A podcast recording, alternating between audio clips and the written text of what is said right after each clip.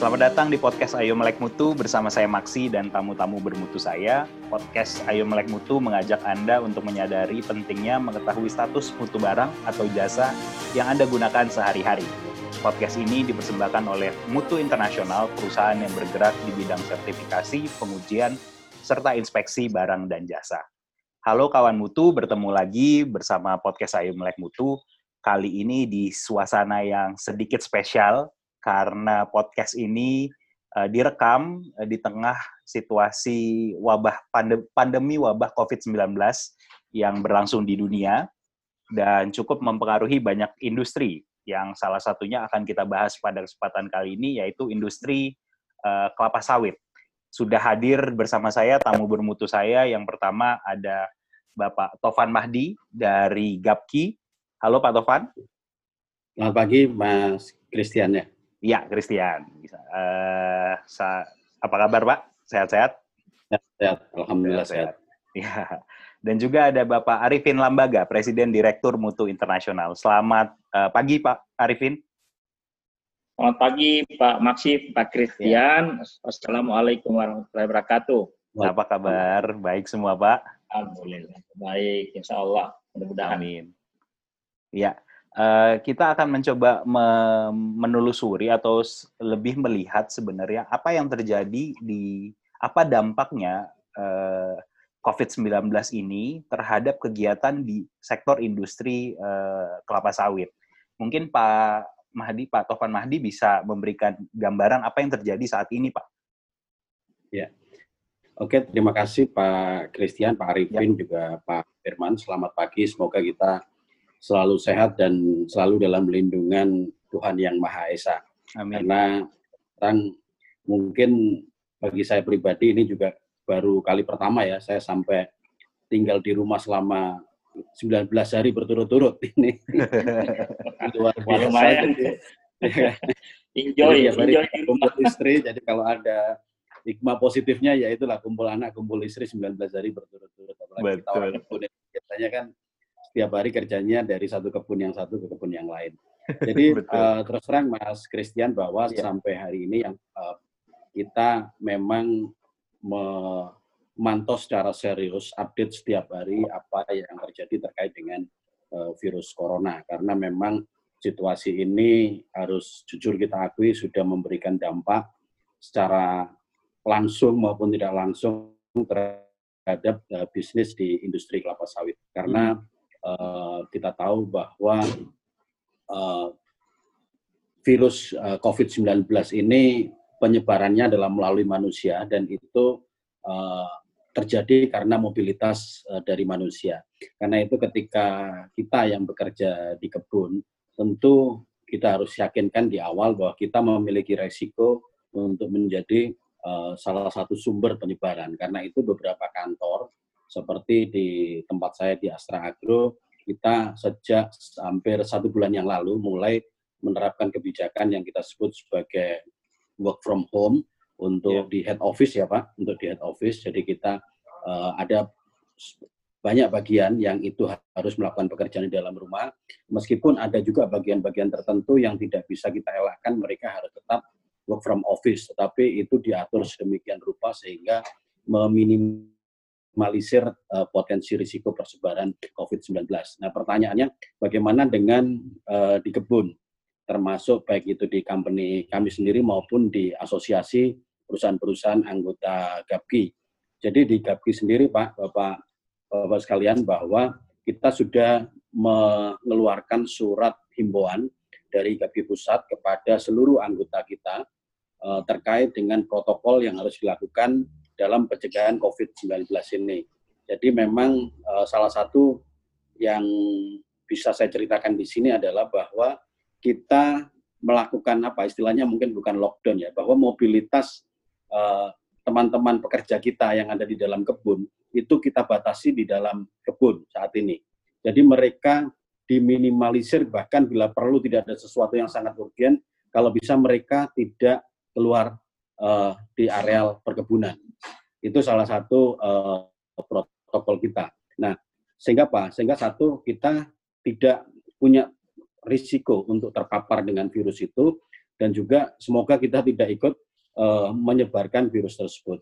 Nah, hmm. kemudian di sisi yang lain juga kita ingin menjamin bahwa keberlangsungan produksi produksi TBS kita uh, juga akan tetap terjaga sehingga produksi minyak sawitnya juga akan tetap uh, terjaga. Ini pandangan mikro. Terus kemudian yang kedua juga kita melakukan sosialisasi kepada anggota perusahaan-perusahaan anggota GAPKI.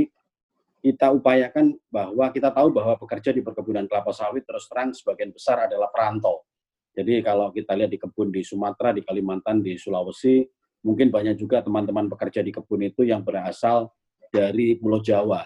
Nah, sudah menjadi tradisi bahwa setiap lebaran mereka pasti akan mudik dan lain sebagainya. Hmm. Nah, kita kemarin di GAPGI dalam salah satu protokol kita menghimbau kepada semua pekerja di perkebunan kelapa sawit untuk tahun ini mungkin mereka uh, kita ajak kesadarannya untuk rela uh, berkorban untuk tidak mudik dulu. Jadi banyak sekali protokol yang kita lakukan, tetapi terus terang alhamdulillah sampai hari ini ya sampai hari ini Pak Arifin, Mas Christian dan juga Mas Firman ya. belum ada laporan bahwa ada karyawan dari perusahaan-perusahahan sawit anggota GAPI yang itu terus kemudian uh, apa menjadi apa istilahnya ODP, BDP maupun apalagi posisi oh, okay. itu nggak ada. Jadi uh, manajemen itu yang kemudian kita jaga untuk memastikan bahwa keberlanjutan uh, proses produksi di perkebunan sawit itu tetap berjalan dengan normal. Itu aspek mikronya. Nah, untuk aspek yeah. makronya nanti akan kita bahas dalam diskusi selanjutnya aja Mas Christian biar okay. gantian ngomong. Oke, okay. berarti secara aktif GAPKI juga memberikan uh, anjuran atau masukan kepada anggota-anggotanya, yaitu perusahaan-perusahaan yeah. yang ada yang bergerak di bidang yeah. kelapa sawit, untuk ya, menerapkan. Kita punya surat edarannya Mas, jika nanti Mas Christian atau Pak Arifin atau Mas Firman ingin uh, mendapatkan, ingin membaca ya surat edaran itu, ya uh, boleh nanti bisa saya kirimkan itu agak detail. Oh iya, boleh, boleh. Apa yang harus ya, ya. Bagaimana jadi misalkan nih, uh, sebelum uh. masuk ke, ke kantor begitu misalnya di kebun ya itu pasti diukur suhu badannya. Nanti kalau suhu ya. badannya misalkan di atas ketentuan itu mereka tidak boleh ngantor dulu harus diperiksa ke dokter kemudian bisa balik ke kantor itu berlaku di iya. semua yeah. kebun kita bahkan uh, di perusahaan-perusahaan anggota GAPGI ya terutama di perusahaan-perusahaan yang memang uh, besar begitu itu kampanye untuk COVID-19 ini dilakukan sangat sangat masif. Nah, hmm. tantangan hmm. kita dan ini juga tantangan pemerintah mungkin ya Mas Christian dan juga yeah. Pak Arifin dan Mas Firman uh, bagaimana hmm. dengan perkebunan-perkebunan rakyat. Nah, yeah. ini ya, yang ini di luar ini, di luar di luar kontrol jangkauan kita, ya. ya kan bagaimana uh, teman-teman yeah. pekebun rakyat smallholder independent smallholder ini terus juga mempunyai kesadaran dan mereka uh, kemudian membuat protokol. Nah, siapa yang terus kemudian bisa punya inisiatif untuk membuat protokol pencegahan Betul. COVID ini terhadap uh, pekebun-pekebun di luar perusahaan. Nah, ini tantangan kita bersama karena uh, kalau masuk ke kebun mereka ketika mengirim apa mengirim buahnya tentu kita punya punya protokol di masing-masing iya. perusahaan yeah. pasti akan dicek, disemprot, disinfektan dan lain sebagainya. Tetapi ketika proses mereka memanen buah dan kemudian mengangkut buahnya seperti itu, siapa yang concern ke situ? Nah ini yang belum yang belum ada saya lihat. Jadi uh, protokol yang disampaikan oleh GAPGI ini memang uh, untuk seluruh anggota GAPGI. Nah sementara untuk smallholder, untuk teman-teman petani uh, sawit kita, nah yeah. ini siapa yang bisa bicara dengan mereka melalui lembaga apa, bagaimana peran Pemda, bagaimana peran dari pemerintah pusat, BPDP kelapa sawit dan lain sebagainya, termasuk yeah. dari lembaga-lembaga uh, survei seperti itu, lembaga-lembaga apa uh, seperti Pak Arifin yang pimpin lembaga mutu, sertifikasi yeah. dan lain sebagainya, mestinya juga menaruh concern karena kalau um, kita sudah menjaga di dalam kebun kita, terus kemudian um, yang jadi mitra kita, petani yang menjadi mitra kita tidak dijaga juga, hmm, uh, betul, ini mas betul. risikonya jadi menjadi sama. Betul. Ya. ya. Betul. betul. Oke, saya ya. beralih ke Pak Arifin. Uh, hmm. Gimana Pak melihat uh, industri uh, kelapa sawit yang uh, cukup terdampak ya terhadap uh, karena wabah COVID-19 ini? Uh, bagaimana tanggapan Pak Arifin? Overview dulu mungkin Pak, sekilas. Hmm, ya, ya terima kasih Pak Christian. Ya. Nah, ini Pak yang sebetulnya di kantor biasa dipanggil Pak Maksi ya. Iya, saya, saya biasa panggil Pak Maksi. Nama nama itunya nama, nama topnya Maxi. nama panggung, Pak. ya, terima kasih Pak Maxi, Pak Tovan, Pak Firman. Jadi memang kita sekarang ini dalam kondisi yang betul-betul prihatin dan saya kira memang mau tidak mau kita harus uh, bersama-sama menjaga uh, kondisi kita masing-masing baik pribadi maupun keluarga serta perusahaan agar jangan sampai uh, wabah ini bisa mampir di tempat kita. Nah, oleh karena itu saya kira protokol-protokol yang tadi disampaikan Pak Tovan juga sama berlaku untuk kami juga Pak. Kami di perusahaan juga demikian, uh, kontrolnya kuat. Bahkan uh, ada karyawan yang tetangganya ada kena 100 meter dari dari rumahnya dia, itu malah sekarang nggak boleh nggak boleh masuk dulu. Jadi diminta dia untuk apa? untuk isolasi juga, isolasi mandiri iya. uh, selama dua minggu. Jadi walaupun dia 100 meter dari dari rumahnya dia yang kena itu. Hmm, jadi tapi alhamdulillah kita juga karyawan kita belum ada ya, mudah-mudahan tidak ya, belum ada yang, yang kena ini. Nah, mudah-mudahan kita juga berdoa semua uh, industri kita kelapa sawit ini jangan sampai terkena ada orang yang uh, terkenanya ya, terkena di dari wabah ini. Kita berdoa bersama-sama. Nah, oleh karena itu memang harus kita jaga, Pak. Jadi di GAPKI sudah membuat protokol, saya kira kami juga sebagai lembaga sertifikasi juga uh, telah melakukan itu dan membuat protokol sendiri seperti apa yang mungkin dilakukan oleh uh, GAPKI. Nah, kemudian cuma memang uh, sedikit uh, apa sedikit ada hambatan-hambatan yang kadang-kadang tidak sinkron. Uh, di misalnya di audit kita, audit kita mengaudit sekarang kan memang tidak bisa lagi kita uh, lapangan. Jadi kita yeah. menghindari kalau bisa sih auditnya uh, remote. Uh, yeah. Jadi sekarang ini misalnya IACC sudah memper, memperbolehkan kita untuk remote audit. Kemudian kemarin juga uh, is, uh, RSPO RSPO juga membolehkan kita melakukan remote audit. Jadi sekarang ini okay. audit itu kebanyakan kita lakukan uh, melalui uh, remote remote audit. Jadi ini saya kira memberikan kemudahan juga. Um, ya. Namun memang uh, kalau uh, kondisi menjadi normal kembali, kita juga diminta oleh IICC maupun RSPO untuk melakukan audit lapangan langsung. Jadi double juga akhirnya. Iya, iya, iya. Sekarang ngeremote kalau udah normal suruh suruh ke lapangan lagi ini. Betul, Tapi, betul. Aku. Ya. Mudah-mudahan asal biayanya jangan tambah. iya betul pak. iya. iya. Jadi ya saya kira memang ini mengajarkan jadi kondisi ini mengajarkan kita juga uh, bagaimana kita melakukan best practice untuk uh, working from home. Kalau di okay. Mutu kita sebut uh, remote office. Bagaimana kita melakukan remote office dan bagaimana kita melakukan remote audit. Jadi ini mau tidak mau kita dipaksa untuk melakukan itu sehingga kita akan melihat best practice yang terbaik. Jadi ya. pengalaman juga yang bagus buat kita Pak, ya Pak ya. Topan ya. Jadi tadinya kan nggak biasa kita kerja dari rumah ya. Sekarang Betul. mau tidak mau nih kerja dari rumah. Ya, tadinya nggak biasa kita. ternyata di rumah. Ya, remote audit sekarang remote audit. Wah, cuman lab nggak bisa di remote Pak, Pak Topan. Iya, iya.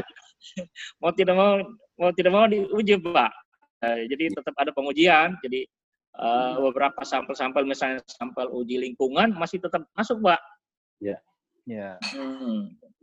Mungkin uh, kalau uh, GAPI sudah punya punya protokol, saya kira mungkin bagusnya sih protokol itu juga diterapkan menyeluruh karena ada juga uh, anggotanya Pak Tovan yang uh, menolak untuk didatangi. Hmm. Menolak. Hmm. Boleh datang. Soalnya kan datang ya, ya. dengan protokol ya mestinya boleh dengan protokol ya gitu ya.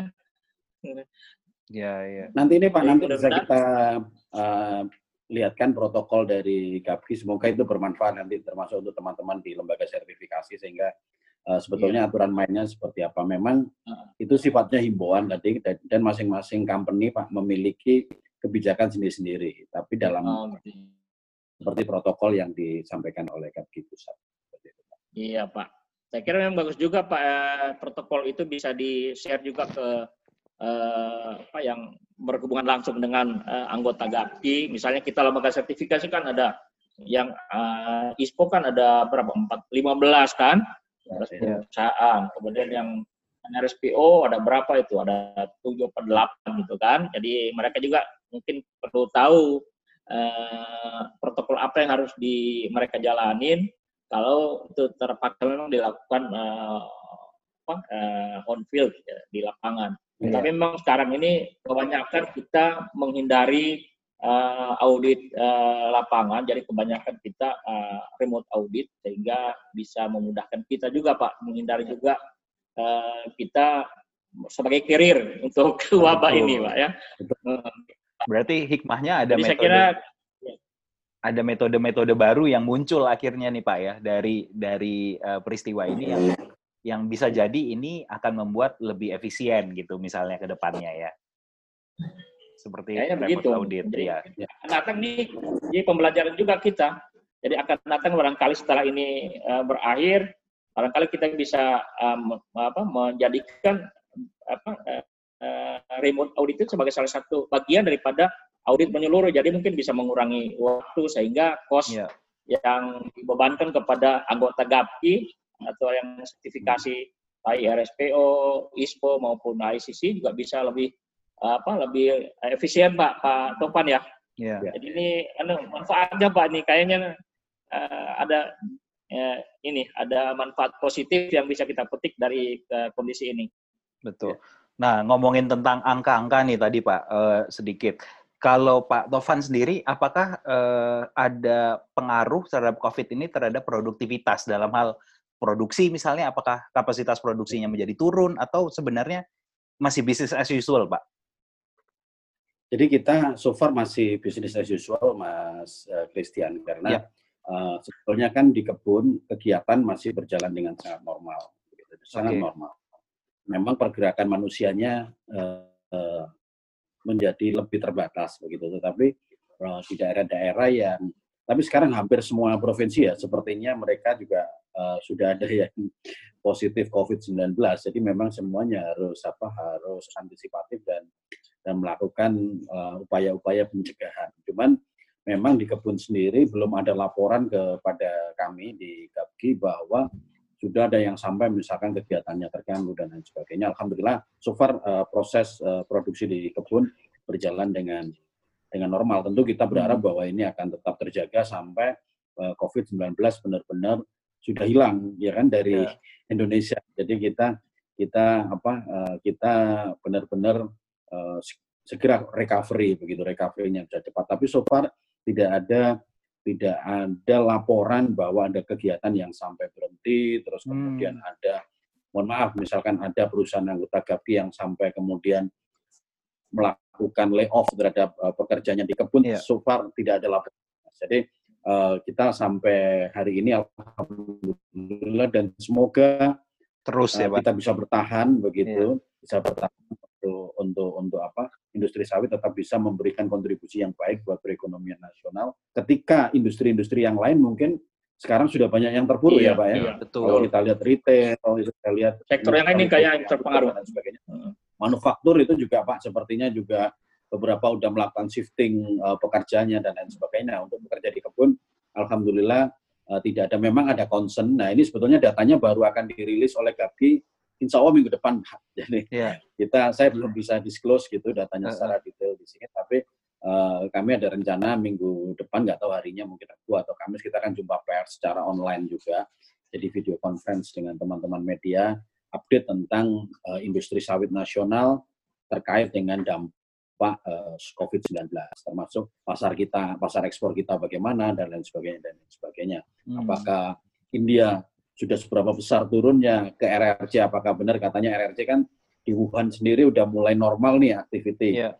Kemarin ketika kita awal-awal uh, terjadinya COVID itu kan awalnya di RRC Pak di Wuhan. Nah, ketika Wuhan itu terkena virus corona, memang ada penurunan ekspor kita ke RRC Pak. Hmm. Itu benar begitu. Jadi uh, tapi waktu itu negara-negara lain masih quite normal. Nah, sekarang kan negara-negara lain terpuruk. Jadi misalkan seperti India ini mungkin pasti akan turun itu ekspor kita dan lain sebagainya. Kemudian Malaysia, nah Malaysia sepertinya situasinya berbeda dengan situasi industri sawit kita karena Malaysia sebenarnya lebih strict, lebih keras. Jadi apa ya. kayaknya lockdown ya istilahnya. Iya nah, benar. Itu di Malaysia sehingga mungkin proses produksi uh, minyak sawit di Malaysia yang itu agak turun. Tapi saya tidak mau mengatakan bahwa itu kemudian menjadi berkah bagi kita tidak boleh ngomong begitu juga. Karena kita semua kondisi yang sama-sama prihatin begitu pak. Jadi kita nggak mau menunggangi teman yang lagi susah. Betul. Tidak seperti itu. Nah jadi kita sama-sama bahwa situasinya ini secara global bisa segera normal sehingga segala sesuatunya bisa bisa kembali berjalan seperti semula. Tapi yang pasti kita lagi hitung ini semuanya pak datanya berapa persen ekspor yeah. kita yang turun berapa persen ke negara mana saja. Nah kalau Cina sudah normal, apakah pembelian ke Cina ini sudah mulai naik lagi dan lain sebagainya? Ini lagi semua datanya lagi kita kumpulkan. Dan uh, kalau dari sisi harga ya memang kemarin sempat ada koreksi ya Pak. Jadi yeah. kalau harga sawit kan kita tahu bahwa tahun 2019 kemarin harganya agak apa agak drastis ya Pak turunnya hmm, agak hmm, drastis. Betul. Jadi terus kemudian kita kita tuh, uh, sempat berbahagia sejenak gitu di bulan Oktober, November, iya. Desember itu harga sangat bagus. Jadi kalau kita lihat harga terendah sampai 560 US dollar per ton itu di sekitar bulan Juli, kemudian uh, itu bisa melompat bahkan sampai ya hampir 800 kalau nggak salah 780 atau sampai 800 hmm. itu di sekitar Januari kemudian ada corona terkoreksi lagi tetapi kita bersyukur bahwa harga minyak sawit masih di atas uh, ya belum 700 tapi sekitar 680 US. Oke, okay. uh, masih bagus ya. Harga, harga yang masih oke okay secara bisnis. Masih oke okay, ya. Iya, iya. Ya, nah, artinya nggak terpengaruh turunnya harga minyak, Pak ya? Uh, nah, kalau minyak memang sangat ini ya, Pak, sangat sampai iya. 20 US per iya. barrel itu memang luar hmm. biasa sekali jatuhnya. Iya. Jadi uh, sawit tidak. Jadi memang uh, kalau saya ngikuti para analis komoditas itu dalam beberapa conference uh, sawit itu memang tidak selalu harga komod harga sawit itu paralel dengan harga uh, minyak mentah. Hmm. Jadi kadang-kadang mereka hmm. ngikutin, kadang-kadang juga trennya itu iya. berbeda. Seperti sekarang trennya menjadi berbeda ketika minyak mentahnya turun sangat drastis sampai 20-an US dollar per barel, minyak sawitnya tetap bertahan. Menurut saya ya uh, dan di tingkat petani juga ya masih di atas oh, seribu oke okay, gitu ya seribu tiga ratus ya. per kilo itu udah lumayan seribu empat ratus sudah bagus lah itu dalam situasi seperti betul, sekarang ya, betul. ya pak bagus gitu. pak nah kita kemarin saya berdiskusi dengan beberapa teman di asosiasi ya harapan kita ini kan kemarin Cina sempat turun permintaannya kalau Cina normal kalau RRC ini normal ya, mereka akan beli besar besar gitu. Nah, iya, kita berharap dari situ. Iya, mudah-mudahan, Pak. Kita berdoa, Pak. Ya, apakah pertanyaan saya apakah proses pengiriman apa pengiriman minyak ini ya kan loadingnya di pelabuhan dan lain sebagainya yeah. apakah berjalan normal itu juga mempengaruhi pak hmm. mempengaruhi. supply chainnya sih yang... semua punya protokol sehingga yeah. bisnis bisa berjalan as usual jadi uh, menurut saya pemerintah sudah berpikir sampai ke sana pak dan uh, kita terima kasih karena uh, apa bisnis tetap bisa bisa bisa kita Berjalan. laksanakan dengan sangat hati-hati dan dengan protokol yang sangat ketat. Ya. ya. Pak Arifin ada tanggapan Pak Arifin? Ya, jadi saya kira uh, walaupun kondisi uh, di banyak sektor agak apa, menurun banyak, uh, kita bersyukur uh, di sektor uh, sawit ini tetap uh, apa, bagus ya, tetap kelihatan uh, tetap me memberi harapan yang baik eh, karena pertama pengaruh dari eh, wabah COVID-19 ini nggak terlalu banyak pengaruhnya dan kedua juga eh, penurunan harga minyak juga nggak terpengaruh. Barangkali karena memang minyak nggak lagi dikaitkan dengan eh, biofuel pak ya. Itu mungkin positif juga ini ya. Iya kan? Jadi cuman jadi uh, uh, PO kita hanya mensuplai uh, makanan minum dan sektor-sektor di luar uh, bio biofuel, bioenergi. Nah, jadi ini mungkin jadi nggak terpengaruh lagi Pak minyak turun karena memang nggak nggak ini nggak digunakan banyak lagi uh, untuk untuk uh, minyak. Nah, namun demikian saya kira perlu juga uh, mungkin me, meng, apa, memberikan semacam sharing kepada kawan-kawan di GAPI. Jadi walaupun kondisi begini, Eh, masalah kualitas, masalah lingkungan, masalah itu kan tetap ya. Jadi persyaratan uh, standar dan sertifikasi kita harapkan juga tetap uh, terpelihara Pak. Uh, syarat-syaratnya baik juga yang menyangkut aturan-aturan Pak ya. Sangat setuju Arifin, tetap lah itu. tetap ya, karena betul. kita tetap, tetap inilah, tetap apa concern dengan di situasi seperti apa pun bahwa uh, apa nama standar-standar keberlanjutannya semua juga harus tetap terjaga Pak, nggak terus kemudian sekarang kita menjadi bebas. Betul. Setuju. Jadi juga uh, mungkin karena banyak juga orang kerja dari rumah, ada hal-hal yang barangkali perlu di dievaluasi itu kan waktunya sekarang yeah. Pak ya mengevaluasi kembali uh, semua apa SOP kita yang yang terkait sehingga mungkin bisa kita melakukan uh, risk uh, analysis Pak. Jadi risk risiko itu kan bisa negatif bisa positif Pak. Jadi dari sisi positifnya barangkali yang kita lihat apakah masih bisa di mungkin ditingkatkan lagi misalnya efisiensinya yeah. tingkatkan lagi faktor-faktor lain yang uh, apa, ber, apa ber pengaruh langsung maupun tidak langsung dengan uh, produktivitas dan efisiensi, Pak. Ya.